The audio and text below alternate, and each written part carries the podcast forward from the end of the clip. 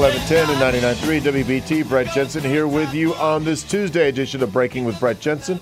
We're going up until 8 o'clock tonight. 704 570 1110, as always, is the telephone number, and you guys may want to call tonight. And also, guys, don't forget to follow me on X at Brett underscore Jensen for all the latest and breaking news in and around the Charlotte area. And here's the thing if you've been following me on X, you would know about the major uh, piece of information that I dropped out there earlier this afternoon. I hinted at it earlier this morning on Bo and Beth, and I hinted on this particular topic last week when I sat down with Dr. Crystal Hill, the CMS superintendent. And I said, Hey, you've had about a dozen people quit in the finance department. I said 12 or 13. And she said, I don't think it's that many. I'm like, Yeah, no, I got spreadsheets. I got spreadsheets. And it's one of those things, and I will tell you this I almost never, ever, ever, ever use notes when I'm doing an interview. I generally go into an interview with two or three questions, maybe two questions, no more than three, that I know I want to ask.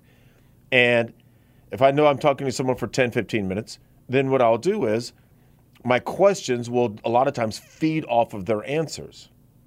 Because I want to make sure I'm listening, because there's nothing to me more, more annoying and more unprofessional 60 Minutes is really bad at this.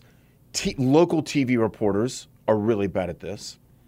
They're sitting there interviewing someone, they're sitting down at a table or wherever across from each other in a couple of chairs, and the reporter has a notepad full of notes. And so while their subject that they're interviewing is giving the answer, the reporter's not looking at the subject, they're looking at their notes, or like almost not even paying attention to what the person's actually saying. So I almost never, ever, ever take notes. And full disclosure, in the first thing, I took, uh, I left my notes in the car the first day that I uh, spoke with Dr. Crystal Hill. And the second day, I think I brought in things, but I never even looked at them. Like, I didn't even look at my notes. And I'm usually really good at stuff like that in terms of remembering what I wanted to ask. And there was something that I completely forgot to ask. I started it when I said, let's talk about your finance department. You know, you've got a lot of people that have quit since Kelly Kluttz took over in July. I think it's about 12 or 13. And then Crystal Hill, Dr. Crystal Hill said, oh, I don't think it's that many. I said, No, no, it is. I've got spreadsheets. And instead of saying, What's the problem?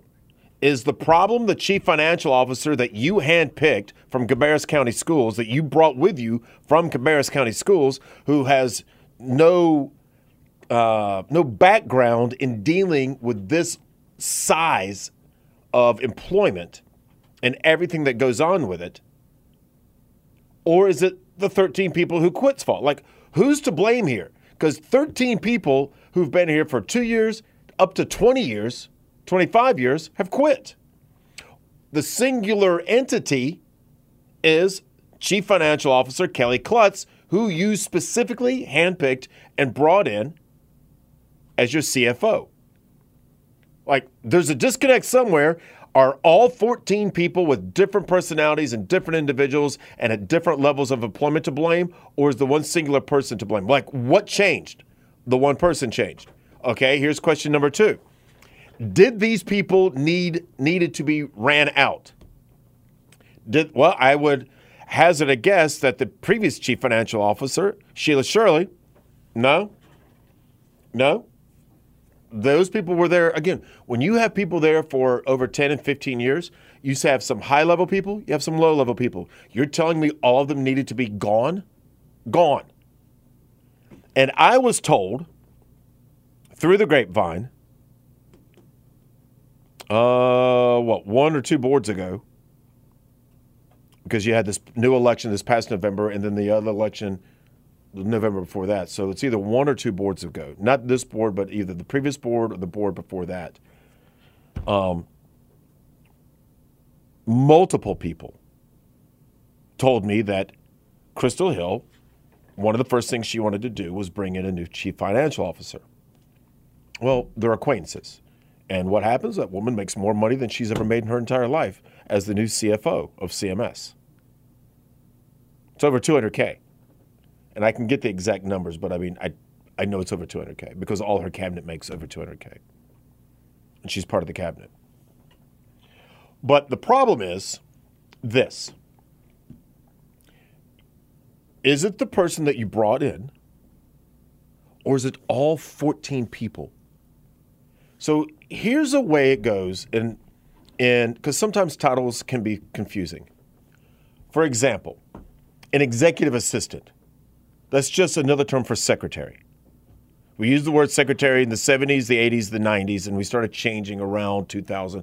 We called them executive assistants. Executive directors, those are like second in charge, like the VPs, if you will. So you've got Kelly Kluttz, the chief, chief financial officer.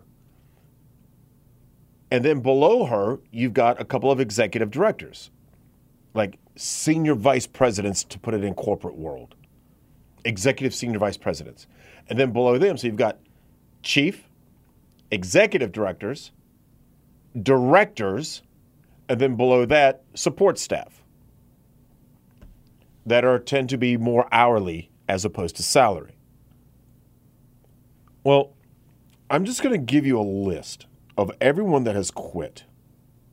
I have I have the names, and I'm not going to reveal the names because some accountant didn't ask for their name to be put out there. Like this isn't even anything to do with academics. Like this isn't finance. The exact same department that made national news by issuing every English teacher in high school a major bonus. I want to say like 1700 bucks or something like that. And then they're trying to figure out tonight how are they going to get it back, if at all?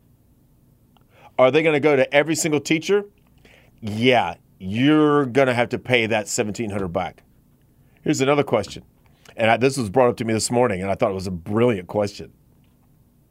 Hey, we're going to give you a bonus of $1,700. You're going to have to pay taxes on that. So, are you paying back the $1,700 or are you paying back the amount after taxes? Because you've already been taxed on it. So, like, what do we? So, you would actually lose money if you had to give back the seventeen hundred dollars because you've already been taxed on it. You you would actually CMS would like you as a person would lose money on that because you maybe only got say fourteen hundred dollars after taxes, but now you're giving back seventeen hundred. Okay. So, anyways, but I chose not to put the people's name out there. So here's the brief rundown of the 14 people. Oh, by the way, well, I'll get into that as I read the list. Auditor, workforce management, budget analyst, budget assistant, director of accounting, director of accounts payable, two executive directors of accounting, the most recent one quit the day after my interview with Dr. Crystal Hill when I brought up this department. And the one that quit lasted a month before she, they were like, We're out. We are so out of here. Gone. See you bye. They've lost two accountants, an assistant finance officer, an executive director of budget, and two payroll analysts. And then they made national news by paying out all these extra these English teachers all this extra bonus money from high schools. So now here's the decision that CMS is going to have to try and make. Most people believe that they're just going to have to get the money back and the teachers just going to have to repay the money. Okay. But what happens if they try to, you know, CMS says, well, you know what, we made a mistake it would be really good PR if we just let them keep the money. First of all, you got to figure out a legal loophole to do that, especially if it's federal or state money that was coming in. Now, if it's out of your own budget, it's a different story. But here's the question How are you going to explain to the math teachers, the science teachers, the history teachers, the computer teachers, the theater teachers, the PE teachers, if they still have PE in high school. I don't even know if they have that anymore, to be honest with you. How are you going to explain all that? Your Spanish teachers, French teachers, sorry, you guys don't get a bonus. only the English teachers do because we screwed up. Sorry, you don't get $1,700 extra in your paycheck. So the question is, how are they going to go about doing it? I, I, I don't know this for a fact. My guess is the board went into closed session today to talk about this very topic. I don't know. There are questions. Can they do it legally? Can they afford to do it? And if they can do it legally and they can afford to do it, are they going to do it for everyone? What about eighth grade English teachers? Do they not count? Middle school English teachers, do they not count? How's that finance department looking for you right now? And then you have people in there telling me that Kelly Kluttz brought in people, the chief financial officer, brought in people, or a one or two people that were making more than people who had been there for 20 years at the exact same positions, basically, or, ex- or I should say, at the exact same level, at the exact same level, coming in making more money. Not more than all, but more than some for the same level with way less experience. And I approached that subject with Dr. Hill last week, and she wasn't aware of it. No, look, I don't expect her to know the salary of 25,000 employees. But I think it's something they got to take a look at. And maybe tomorrow I'll just start putting out all the salaries of all the new people compared to the old people that have been there for it. Because I got all the salaries, I got all that. Like I wasn't joking when I said I had the spreadsheets. So maybe we'll maybe we'll put that out tomorrow. And that's why I highly recommend you follow me on X at Brett underscore Jensen. All right, when we return, let's get into a couple other things. If you want to call about CMS, feel free 704 570 1110. I'm Brett Jensen, and you're listening to Breaking with Brett Jensen.